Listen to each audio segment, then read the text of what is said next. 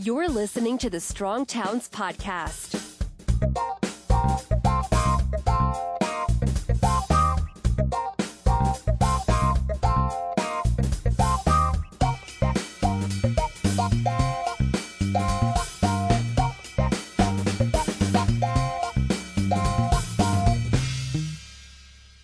Hey everybody, this is Chuck Marohn with Strong Towns. We're coming live from San- Santa Rosa, California. I'm sitting in an Airbnb with my friend Joe Minicozzi sitting across the table from me. Hey, Joe. Hello. Hello from West End, Santa Rosa. Yeah. Near, near the Railroad Square District. Railroad Square District. Don't call it the Railroad District. Definitely don't call it the Railroad District. It is it the is Railroad Square District. Without a square. How, uh, how are you enjoying your time here in California? We're having a blast. Um, it's been intense. We're we're doing a a boot camp with you this this week, so it's just uh, a lot of presentations and meetings. And we're uh, talking about the today. We just came from a presentation on um, the train system that they're doing here. From uh, it's actually part of a Calthorpe plan uh, created in the nineties, I think, to run the train up from basically north of San Francisco, right?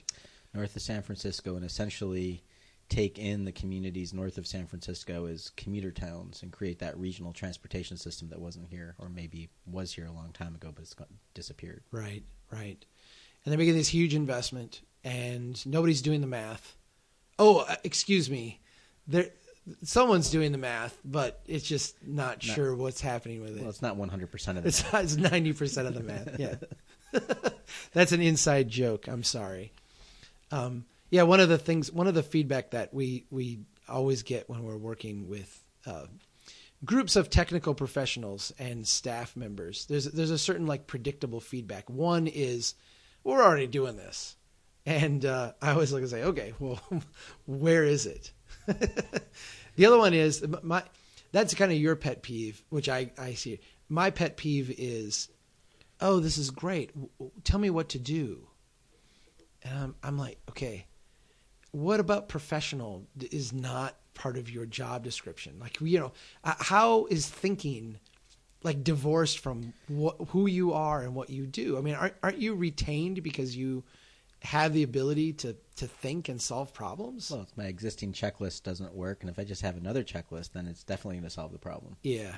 Yeah. This is a recurring frustration I have with staff, but eh, you know, we move on. Yeah. Um, We, you got in like super late. Your flights got all screwed up. You got in really late on Monday.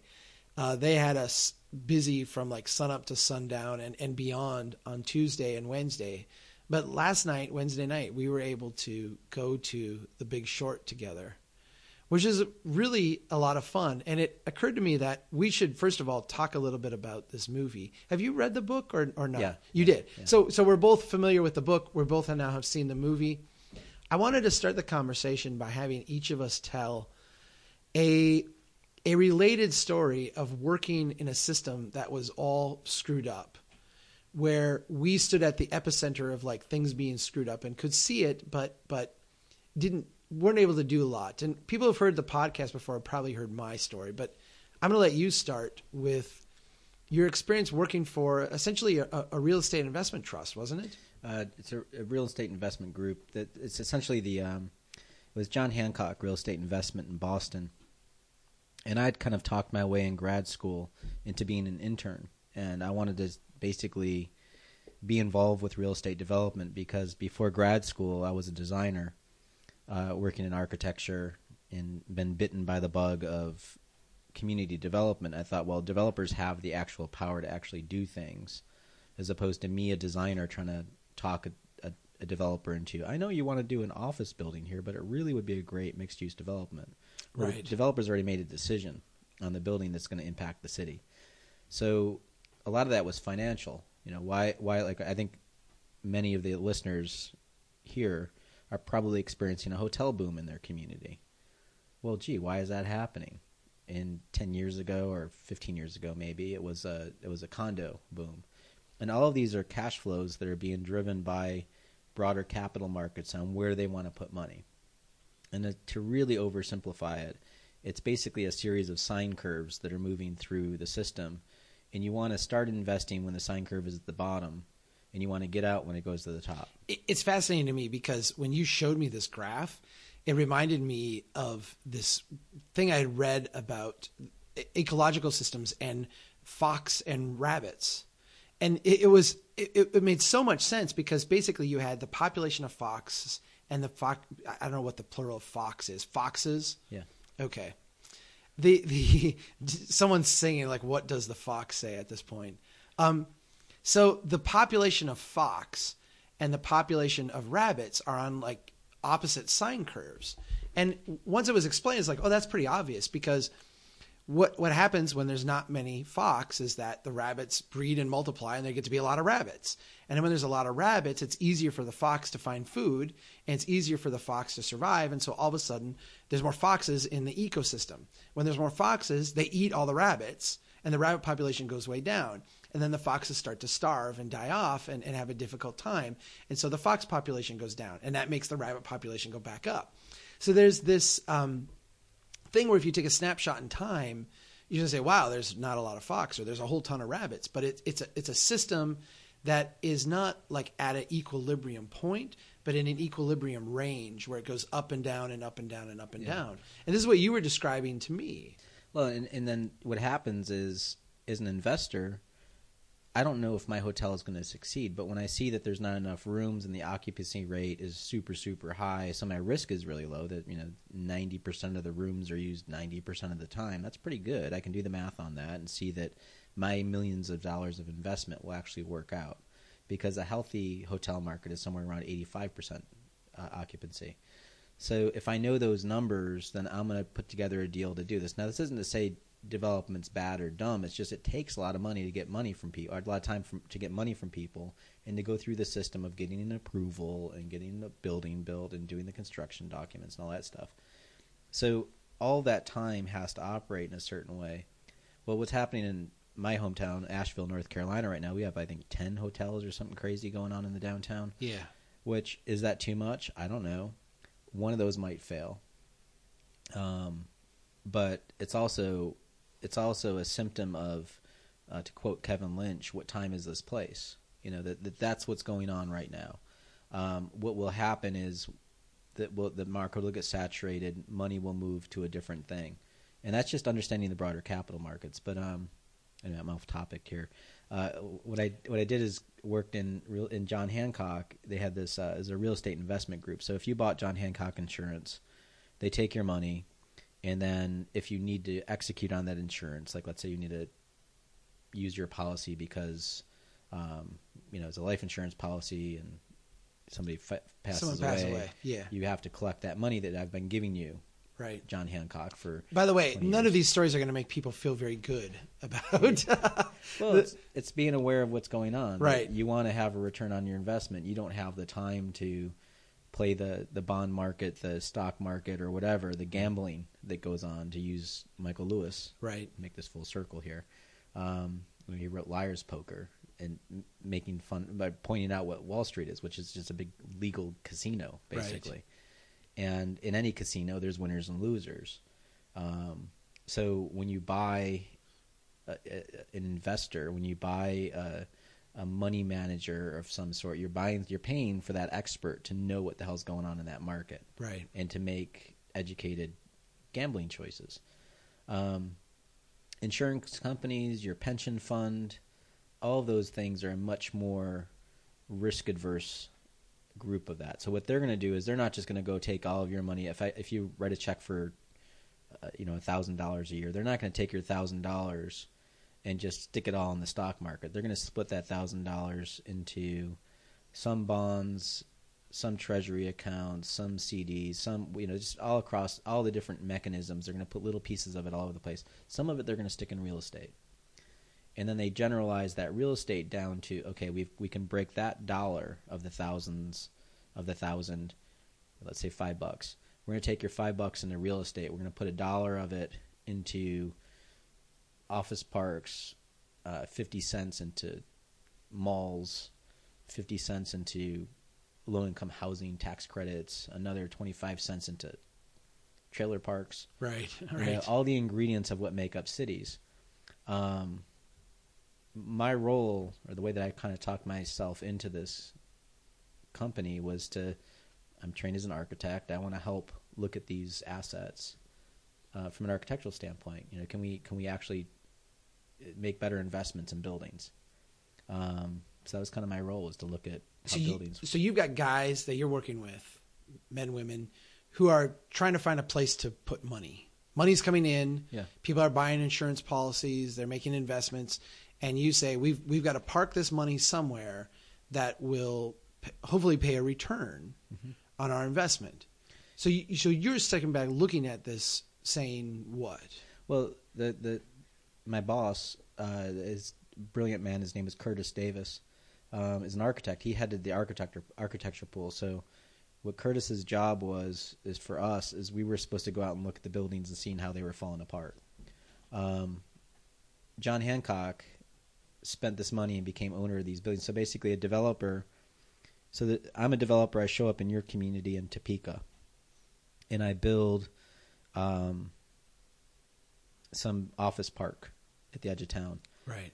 I'm not going to be the owner of that office park, generally speaking. In most cases, what I'm going to do is, is get it, built it, get it built, get it leased up, and then I'm going to package that lease and ownership and sell it off to somebody that I have a relationship with. Because that's a different set of money. It's yeah. a different kind of money. A, a developer's money is a transactional kind of exchange, which is very different than someone who is holding yeah. that, which is more of a long-term rent rentier kind of thing. Exactly. Where I'm I'm putting money to work to get dividends or, or rents or whatever on an annual basis. Well, think of it, if, if I'm in your neighborhood and I happen to have five million bucks and I say to you at the other end of this podcast, I have five million dollars to invest in your neighborhood, and that's all I want is you to find me houses, get people into those houses, and I want to I want to see the leases and make sure that they have a five-year lease to stay there. Right.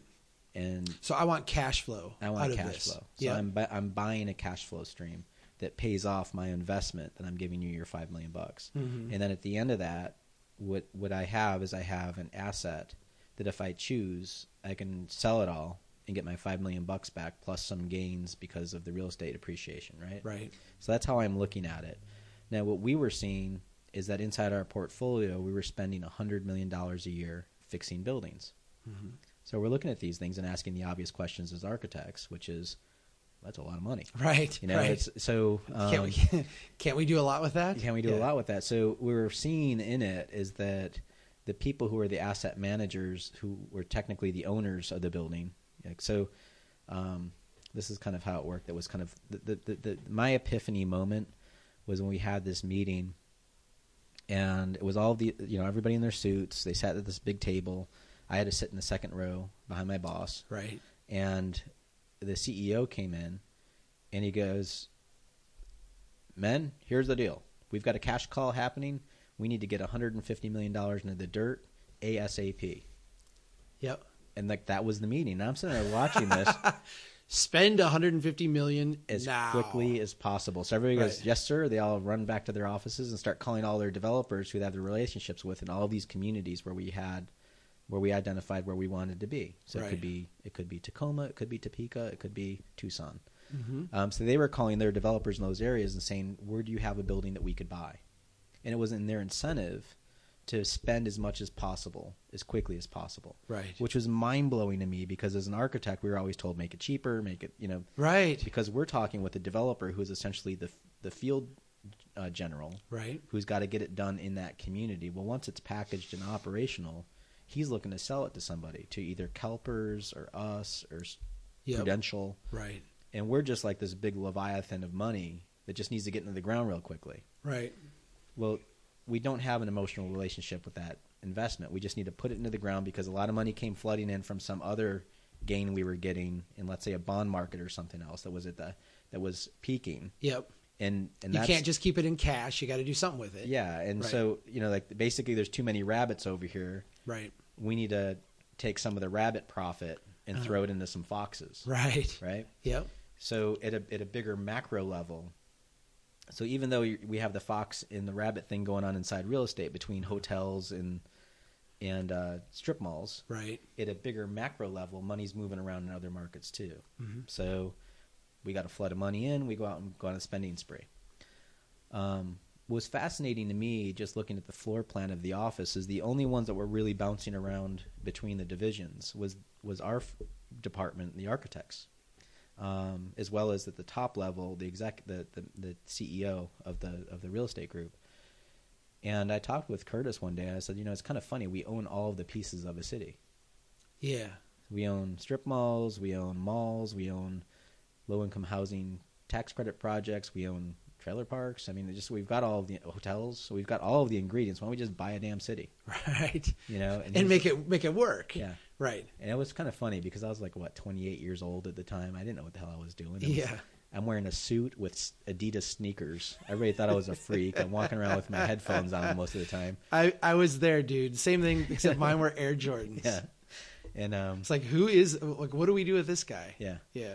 And, um, you know, it's, it's kind of funny. He's like, I, I think Curtis had an incredible sense of humor because he, he told me, he's like, oh, you should go meet with the C E O and tell him that theory.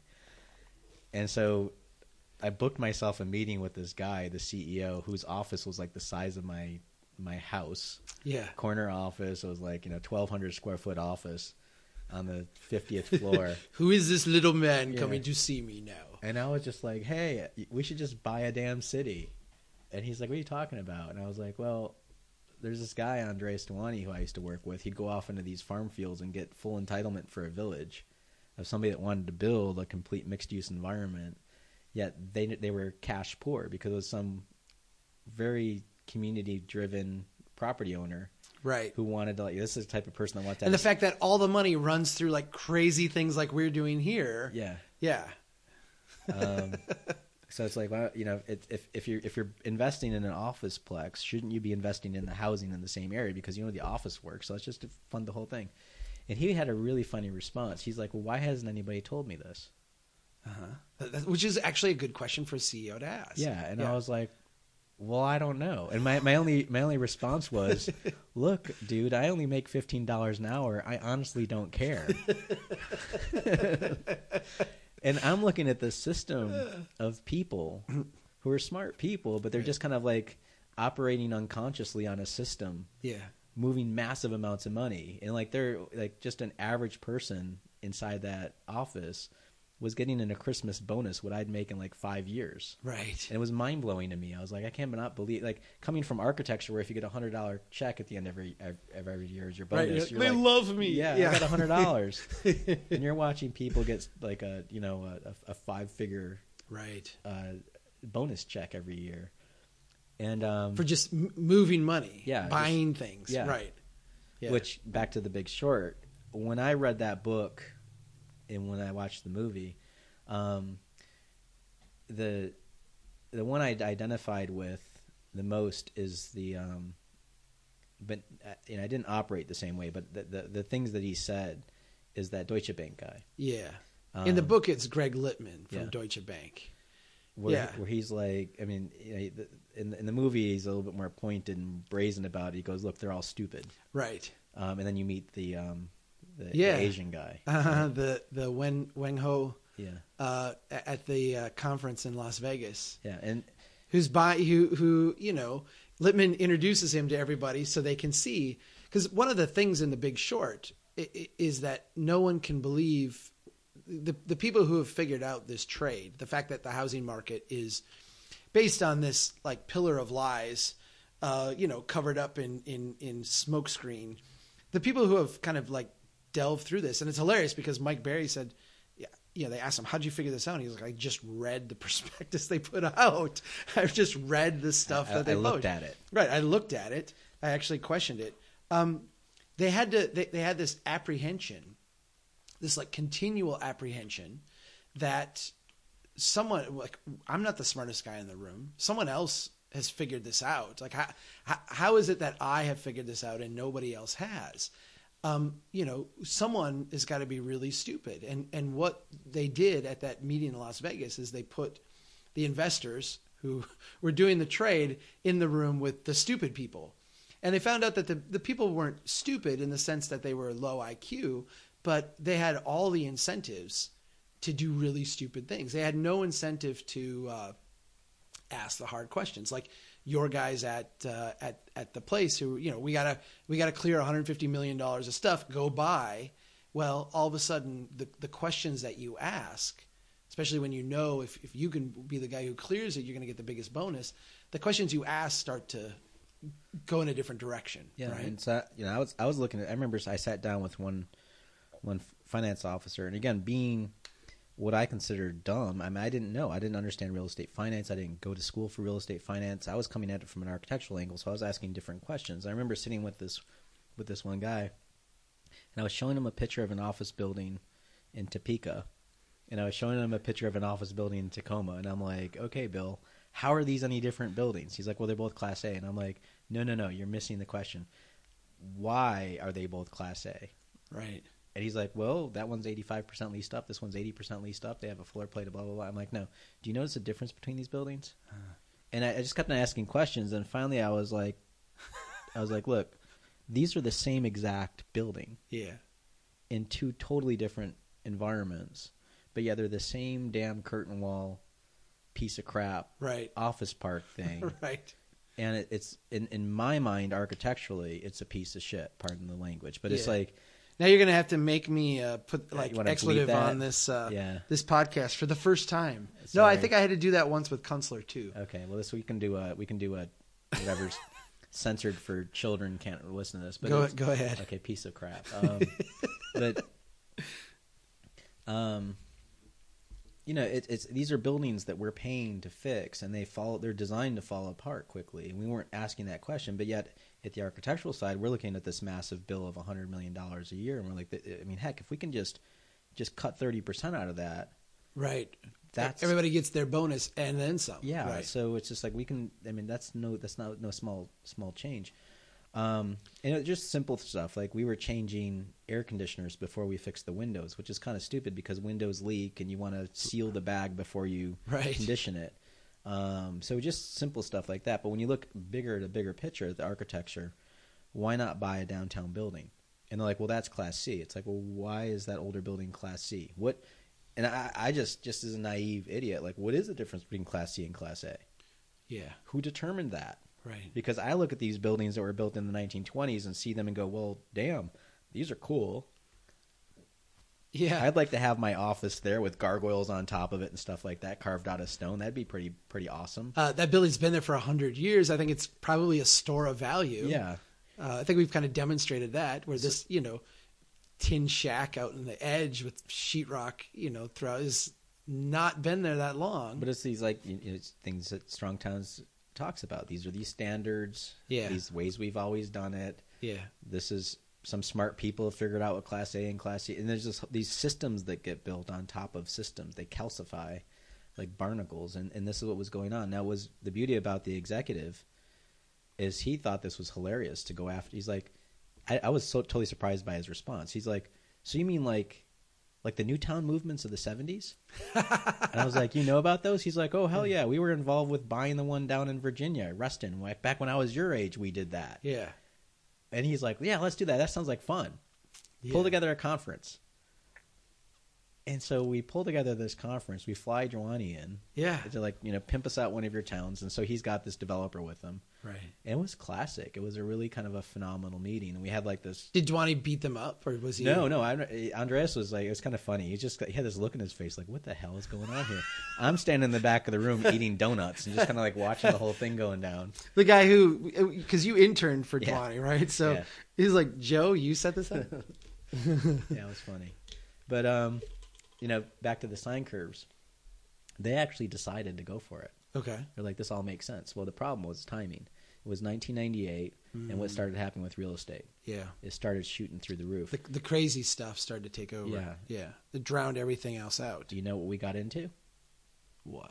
Mortgage-backed securities. Nice. Yeah, isn't that nice? Because that was the hot thing. Yeah. So basically, again, looking at these sine curves, we started, rather than buying buildings, we started selling our buildings and flipping that money into mortgage-backed securities, which were starting to shoot through the roof. Right. Now, John Hancock being smart people, they're again, they're looking at the sine curves at a higher level, and they probably rode mortgage-backed securities to maybe two thousand. Yeah. Maybe two thousand three or something like that. Chances are they never made it to the top of that ski slope. They're just not that kind of people, um, which is smart. But they're, you know, that's conservative money, and that's how that operates. But um, anyway, back to the to the Big Short. The bigger lesson to me in that movie is is the is the the system that happens in how the system moves and how people within that system protect protect the system. Right. Rather than see the bigger picture. And you see that, you see the Stephen Carell character wrestle with that um, overtly. You don't see, you, you don't get that emotion out of the book. Um, right. Where, right. Where it's like, you can tell he is really conflicted right. with, with that. He doesn't want to invest in the assassination of the American system because he still believes in it. Right. Or, um, or wants to. Yeah. Let me give you my story. Um, Because I, I, it's it's interesting because mine comes a little bit earlier, and it's it it at the time seemed very surreal to me, and in retrospect now I realize why. So I got out of college in nineteen ninety-five with an engineering degree. I got married at the end of nineteen ninety-five, and my wife and I moved into an apartment, and we're looking at homes. And what we figured out is that the housing market in the Brainerd Lakes area had been kind of crazy. Uh, the things in places that we wanted, we thought were mispriced. And we realized that we could probably build a house at, at, a, at, a, at a, the same cost or less and uh, wind up with something that was in the market probably going to appreciate more. So I designed, I mean, I'm, I don't know what I thought I was doing, but I, I designed my own house. I laid it out. You've been to my place. Yeah. I, I designed it. Um, And in, uh, it would have been like April, May of, of that year, we, we bought a lot, and I went to the bank and said, I, I want to build this house. What do they want to know from me? Like, it, it, do you have a you job? Know, oh yeah. I, I guess they wanted to know if I had a job. Um, I, you know, I'm thinking I'm never going to get a loan for anything. I mean, who am I? I'm a twenty-two year old schmuck with, with like nothing, no collateral, no money, no anything. I've got a set of plans and a, a lot that I put some money down on. How is this going to work? And I walked into the bank, and with hardly any questions asked, they're like, oh yeah, you know, you, you, we can do this. No problem. And they walked me through how I would get a construction loan, and then they would roll that over and do a mortgage, and everything was, you know, everything was great. And we, they kind of walked me through the whole process. So I said, okay, um, what do you need from me? Well, we need a set, a set of plans. I'm like, well, I'm, I'm not an architect. I didn't, oh no, just, you know, so I, I came in with my, like, they were C A D drawn plans, but they, they were not architect's plans. I mean, they were like, here's the dimensions of the house. Here's the dimensions of the room. I didn't lay out where the wiring was going to do. I was going to put that in myself. Right. So they said, well, um, how much is this going to cost you to build? And I'd gotten like the lumber yard to price out the lumber, and I'd gotten a bid from different contractors. So I, I roughly knew what it was going to cost. It's like one hundred forty thousand dollars for me to build. And they said, okay, we can loan you up to eighty percent of what the home is worth. So it's going to cost you one hundred forty to build. You need it to be worth like one hundred eighty-five. Let's send this out to an appraiser then and see what it comes back. Well, guess what it came back at? one hundred eighty-five. one hundred eighty-five. Wow. A miracle. A miracle. And I thought, this is this is brilliant.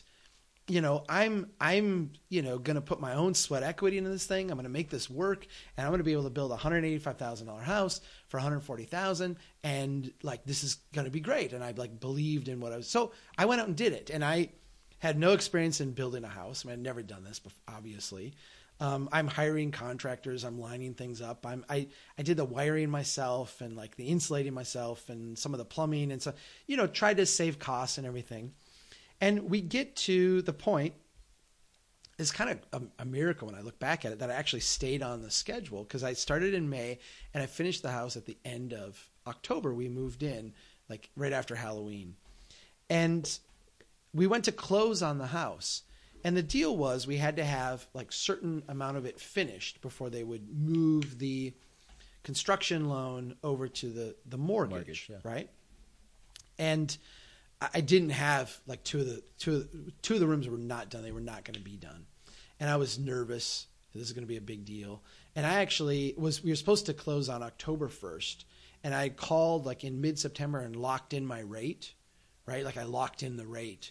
And yeah, that was a big deal because that put us on this time frame. And I, I wasn't going to make the time frame. So I called the bank like end of October, and basically I told them like, I can't have this all done. Their first response was, we, you know, we don't care. Like it was, it was basically like, no, nobody, nobody's, nobody's coming out to look done, yeah. at your house to see if it's done or not. We just got to take care of the paperwork. And I said, well, you know, clearly it's not. And I, I think I'd probably crossed some ethical boundary by telling them that, you know, I was not meeting their standards. Uh, and they said, okay, well, we've got a problem here because you're locked in. And I'm like, well, I've been monitoring the rates and the rates have only gone down. So what happens if we don't make the lock-in date?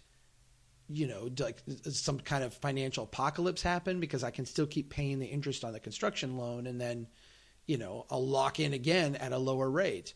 And that took them like a day to figure out. And they got back to me and they said, yeah, we'll just do it whenever you're ready. So we lined it up, we set it, and we closed. I'm surprised they didn't hold you to the higher interest rate. Say. No, they, they, they didn't, because I told them, I said, because the other thing, I'm, I kind of pushed it. I said, am I locked into closing with you on my mortgage, or can I go somewhere else? They're like, oh, hang on, we'll get back to you. They gave me the lower rate. So, so everything, everything is good going in, right?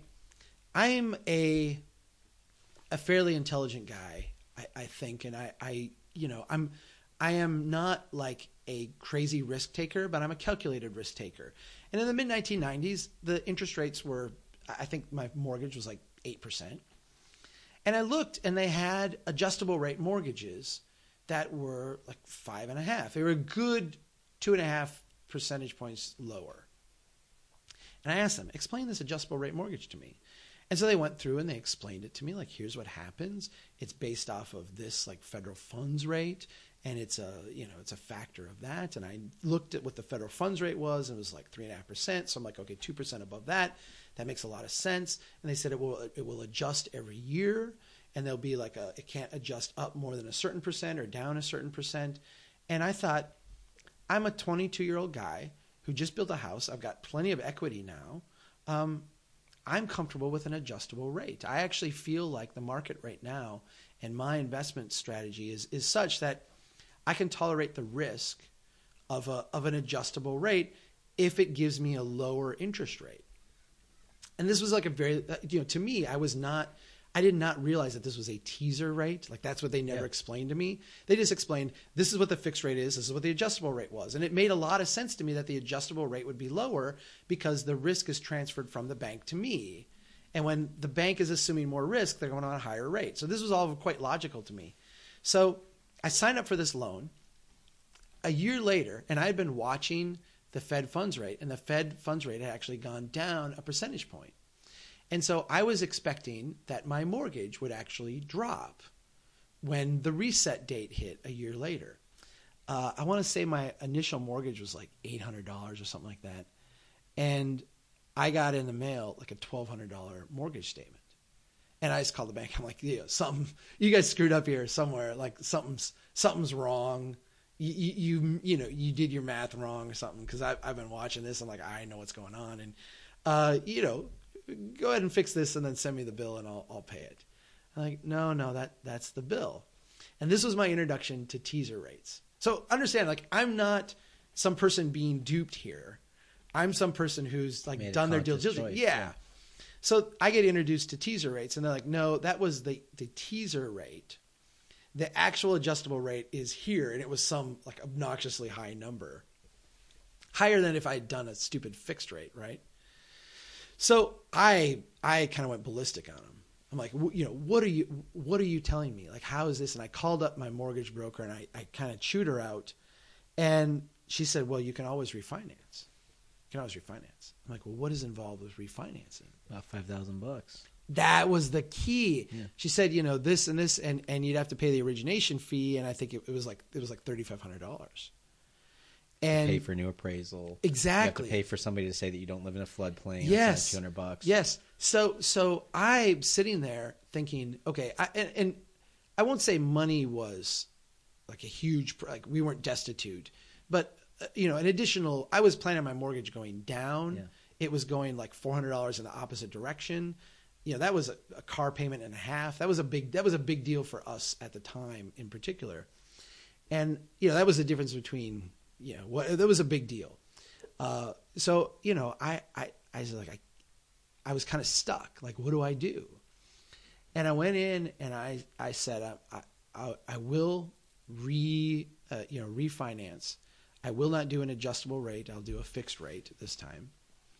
But I am paying this origination fee. I'm not paying any of this stuff. And they said, well, that's, you know, that's the game. That's what you have to do. And I said, this is, this is criminal. Like, you did not tell me. Like, I, I sat here with you and went through all this, and you, you never said that this was a teaser rate. You explained how adjustable rates worked. I totally got it. I'm with you. Um, and basically I, I kind of like put them on the spot. Like, you guys are not being ethical here. They waived all but like five hundred dollars the origination fee for me. Wow. Um, yeah. And, and I walked away from there feeling like, okay, I can negotiate things. Like, I'm a, I'm a, I'm a wheeler dealer here. Like, I can negotiate.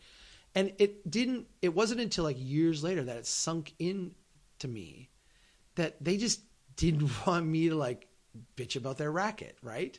Like, they had this whole shtick going. And here was this guy. How many people didn't ask that question? How many people didn't push that? Yeah. Here's like the one guy who like pushes a little bit, and they're like, yeah, yeah, yeah, we'll take care of you. Don't worry about it.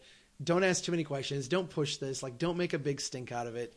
Uh, we'll, we'll, we'll take care of it. And we'll like find another sucker over here who is not going to come in and, and, and ask questions and throw a big well, fit. It's, it's, it's no different from your cable company. I mean, you get these, hey, you can have full cable if for three months, if, ten dollars a month, and then but then they you know write in the fine print that it's going to balloon up to one hundred twenty dollars a month, right? Uh, four months from now. Um, but if you go and complain, they're like, oh yeah, we'll dial it back a little bit. And yeah, it's, I don't know. It's the fluid system of of catching people, I guess. This is a crazy thing. I, I'm you know I knew I was making a huge investment. I mean, I I'm a twenty-two year old guy just married, who's you know getting one hundred forty thousand dollars debt. That meant a lot. I mean, that, that freaked me out. And so I actually read the fine print. I mean, I, I, I'm, I didn't sit in the mortgage closing and read every document, but ahead of time, all the stuff they gave me, I read through. It never, ever was even in my remotest notion. And I was, I was kind of trying to be skeptical of it. I'm like, how does this work and all that? So you look and like, that was nineteen ninety-six. Okay, and nineteen ninety-seven is when I refinanced. It wasn't until, you know, five years later, six years later, that like pervasive fraud started. It, when you look back at the housing bubble and like The Big Short, like pervasive fraud really became, you know, ubiquitous in in the early two thousands to mid two thousands. I was before that, and I was seeing, you know, in retrospect, seeing it then in a very real way.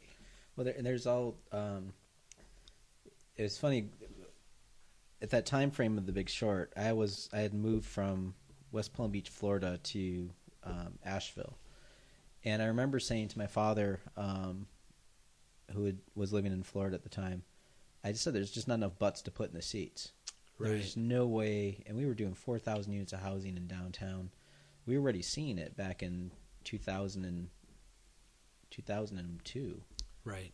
There's just, there's just not the population flow. And what it, what it, and out of, for those in the listening audience, I, I think you probably all remember there was a T V show called Flippers.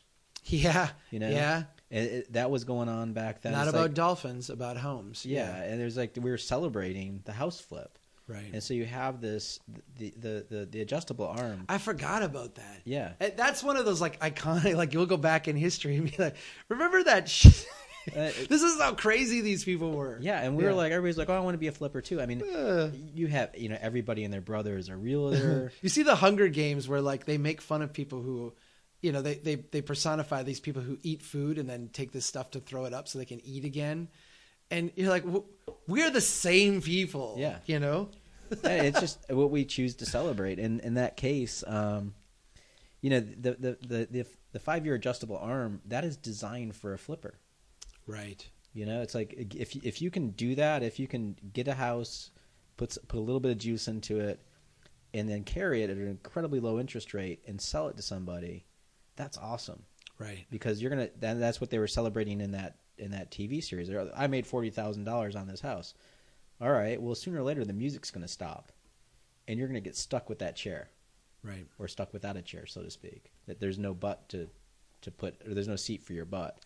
And so you've, you've got a house, you've bought it, got a five-year arm, you're carrying it through, and the market collapses. Or even worse, what was happening is you're getting this cannibalization, and this is where Big Short gets into. Like that, that one guy that was uh, trying to sell his house, they didn't have jobs, and it was part of this flipping chain. You saw this pervasively in Florida, that right. that uh, um, people were ratcheting it up. Their their house they were buying, they couldn't afford a six hundred thousand dollars house, but you could afford a six hundred thousand dollars house when you have a ridiculously low teaser rate interest rate for a five-year cycle. Right. And you're trying to ratchet yourself into a better house in this system. You're just part of it too. Well, and this is where the financialization, it blew my mind. I mean, I, I read a book called And Then the Roof Caved In, which is kind of documents From from the ground level through the, the, the banks and the insurance companies like A I G, how how every step in the process, you could look at it in a bubble and say, well, I'm just doing what I'm supposed to do. But it was like one small fraud perpetuated another, perpetuated another.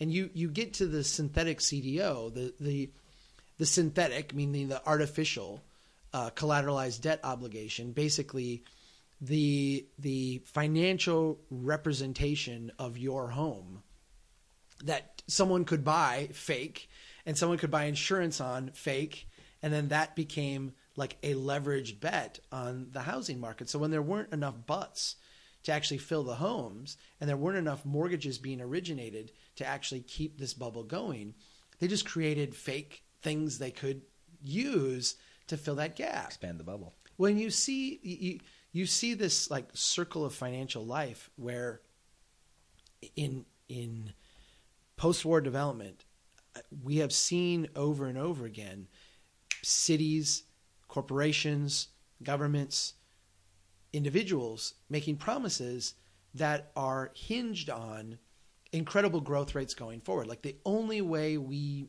meet these promises is if we achieve astounding rates of growth in the future. So early eighties, we're having budget problems at the local government level. We go to the public employees unions and we say, hey, don't have the cash on hand today to give you a raise, but I'll tell you what we'll do. We'll beef up your pension fund so that twenty years from now, you'll get a big payout. So you sacrifice today. We will do this. We're going to have great growth when we get the economy back going, and then you'll have this big payout. Well, that's premised on like a whole bunch of things, not only the, the high rate of growth, but the money in the pension fund being invested in things like C D Os and, you know, mortgage tranches that pay back at these really high rates in the future. So you get to this point where even if you started from like a, a moral place, you're going to sacrifice, we're going to make you a promise, which you can see that being an exchange that has some validity to it.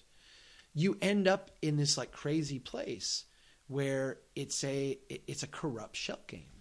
Well, one of this just kind of flashing in my head as you were just talking about this, to bring it back full circle to here to Santa Rosa, and we got this comment a couple of times through a couple of different pre- presentations. That cities in California and also places like Colorado and Alabama, the, there you have cities and counties, and they function off property tax and retail tax, and the majority of the retail tax goes straight to the city here in California. Property tax is about, uh, was it fifteen percent of their budget or something like that? Right. Uh, retail tax is about thirty, about double that. So there's some incentive to chase after retail in at the, at the city level. The county level is eighty percent property tax, so the counties actually should be more advocating prop, property uh, development. But um, anyhow, the, the the auto mall, like right. that came up what twice now. It did. And we have the auto mall. Yeah, well, I mean, if you think about it, the retail tax on a car is significant when right. you buy a sixty thousand dollar car or something like that. Right. So okay, yeah, fair enough. And then I said, well, how many cars can you buy? You know, and, yeah. and like I buy a car when my other car dies. Right.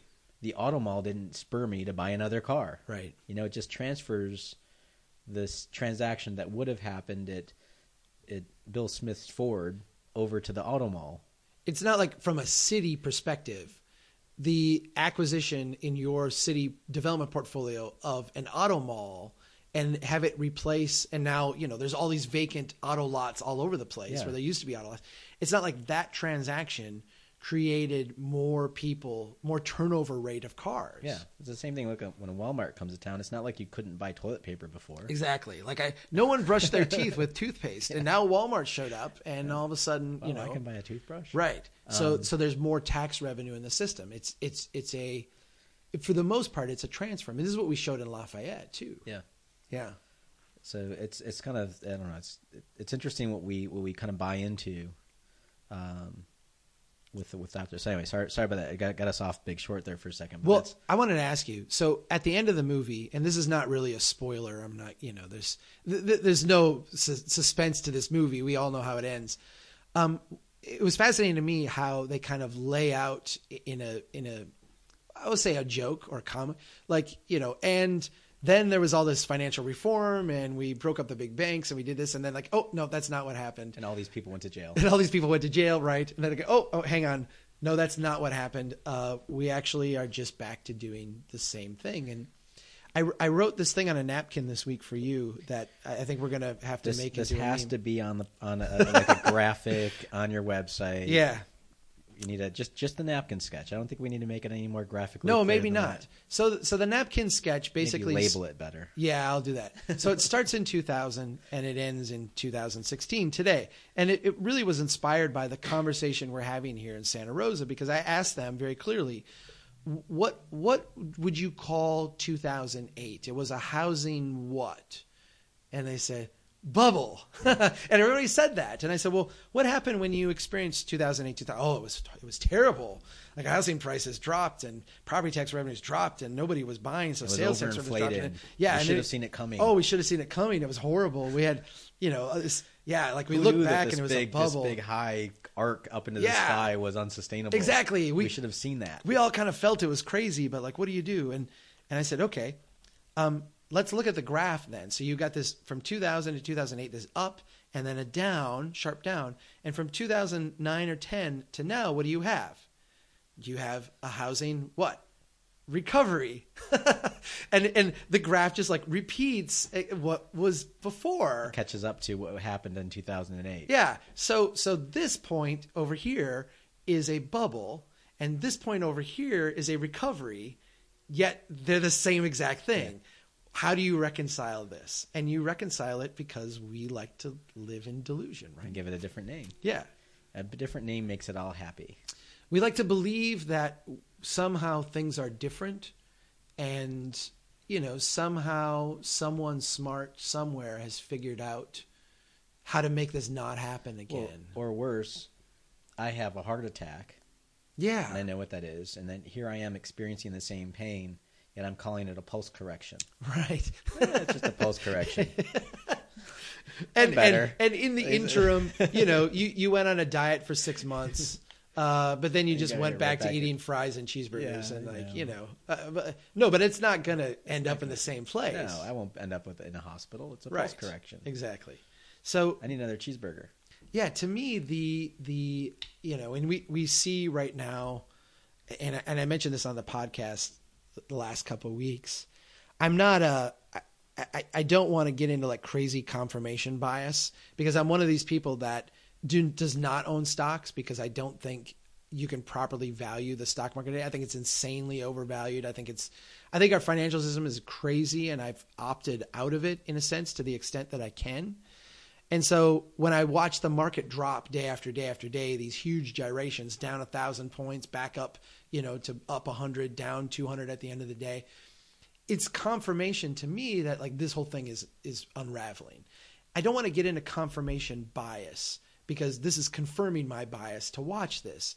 Yet, isn't there a part that you, you leave that movie and you're like, yeah, we live in this crazy distorted world, and you know, kind of watching this comedy tragedy history of this, of this period of time, nothing has changed. This, we are in the same place. Well, I don't, I don't think it's going to change. Um, you know, there's that one part in the movie where they're like, he just looked at everybody as if they were living in an Enya video. Right. You know? Yeah, I, I caught that line too. I like yeah, that line. Yeah, and I, I think to some extent that's what I see. I don't I mean, I don't fault He's people. Walking around on the street and he's talking to his wife. This is a Steve Carell character. And he's saying, nobody here knows. And he, he's put a bunch of expletives in there. Nobody here knows what's going on. Nobody knows that the whole financial market's going to melt down, that their home is a fraud. It's like they're walking around in an Enya video. it, well, it, and that's that's been my – I remember uh, you and I were driving around Greensboro, and I just was brutally taking you – because I had to take all of these damn pictures. Yeah. And I'm, we're going to strip mall after strip mall after strip mall after strip mall, Target parking lot, mall. Uh, and I'm just documenting the hell out of this area. And it was like the land area size of Connecticut that we're driving around. Right. And finally you had enough. And and you just, you had this meltdown in the passenger seat. And you're like, come on, Joe, how expensive is this street? I mean, can't people see this? What's that building paying? I was like, oh, about two hundred thousand dollars a, a, a year. And he's like, that doesn't pay for six feet of this road. And you're going nuts. And you're just like, I can't take this anymore. And I said, Chuck, look, I've been dealing with this for, for twenty uh-huh. years now. Yeah. And so I've, I guess I've had more time to process it.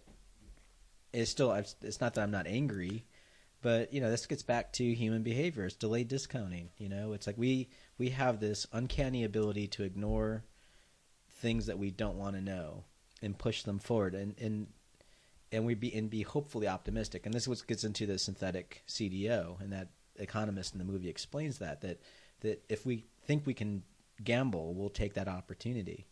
Um, do you? It's just a weird quirk. Do you experience? Because I experience this all the time, um, where you know you and I go give these talks, and we're here in Santa Rosa, and we we we met with the council and the Plan Commission. We shared this information with them.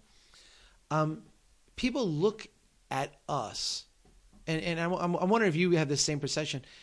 Sometimes, as if we're speaking like Swahili, in in the sense that, like, okay, we get the English coming out of your mouth, and it makes very logical sense. But now you're using math, and that freaks the heck out of us. And you know, okay, we see that your numbers make sense, but we're really scared, and so now we're just gonna like pretend it didn't happen.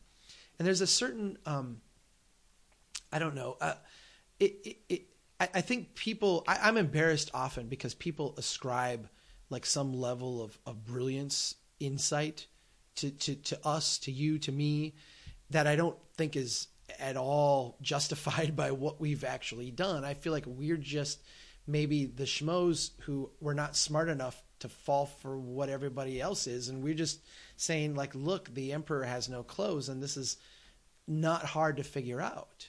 Well, I mean I – I think I say it every presentation. I'm, I'm doing fifth grade math. Right. You know, it's it's. I've, I got a nine eighty on my S A Ts. yeah, I don't. I don't know if that's good or not. It's but I'm not assuming, good. I okay. mean, I shouldn't have gotten into either college that I went to. It's like I didn't break a thousand. Um, you know, it's it's just for me. I had to learn this stuff on the fly and and teach myself in the way that I could understand it. So right. that's when you hear me talk. It's just explaining all this stuff to myself. I, I got to a point in my life where I said, I don't understand the markets the way I should. I, you know, I had read books and I had done it, and like I, I don't. And I took two years and I subscribed. You can you can buy an C N B C subscription online. This is before you could, if you had cable at home, which I don't. But it was thirty bucks a month, so it was not cheap. And I just had it on in my office all day, all the time, and. What I did is I absorbed the language that they use, so that when I heard them talking, like I, like I don't understand what that is. I would like research it and figure it out, and then I'd hear it again. I'm like, okay, I get that now, but now I don't understand the next thing, and I'd figure that one out. And after two years, I felt like I had listened to enough of their language to realize like this is all B S. Yeah. Well, that's, the movie gets into that, right? These labels that they make for things to just, but it's in any kind of profession.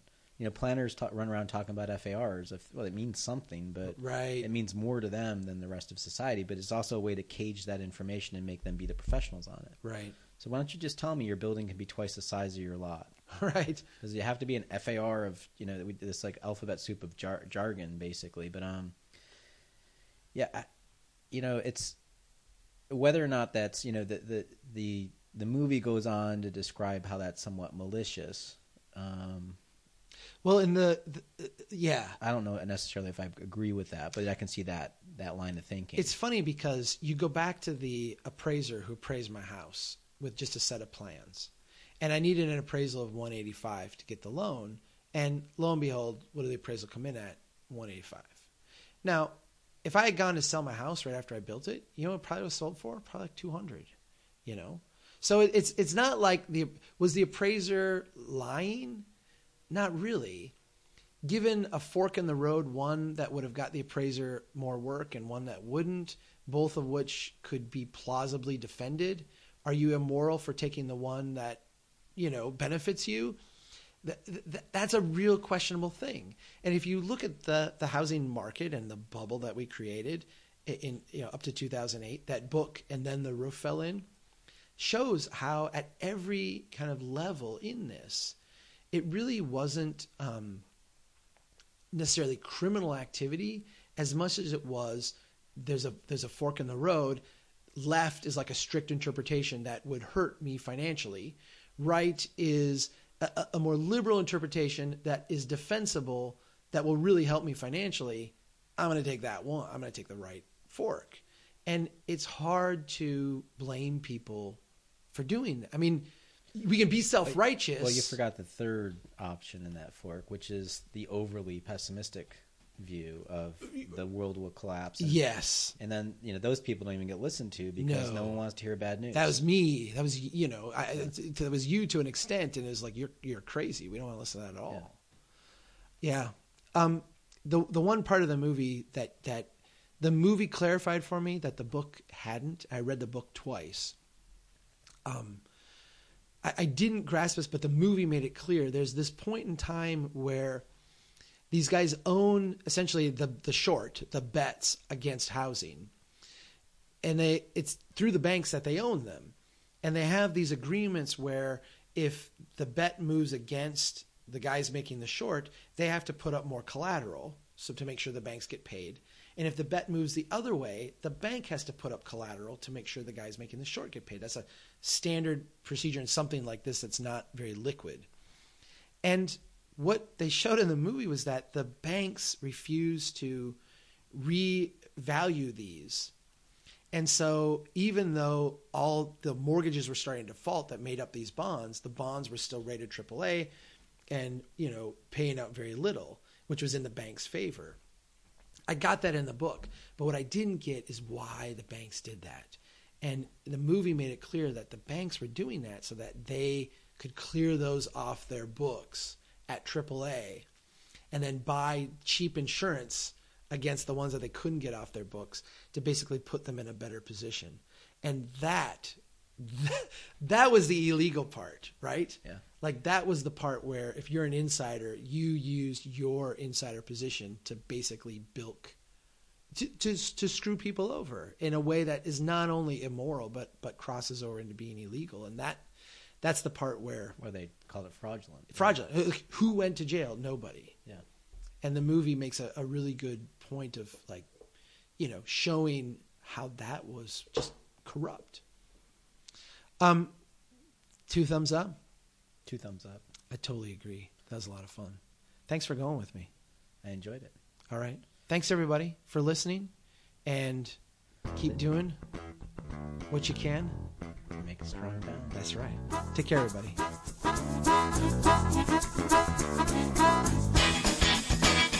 We need your help. If you think the Strong Towns message is important, don't keep it to yourself. Pass it on. You can get more information and sign up to be a member of Strong Towns at strong towns dot org.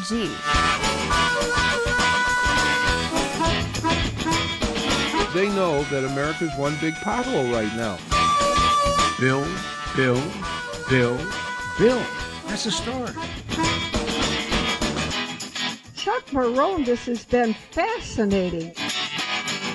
Who made the city?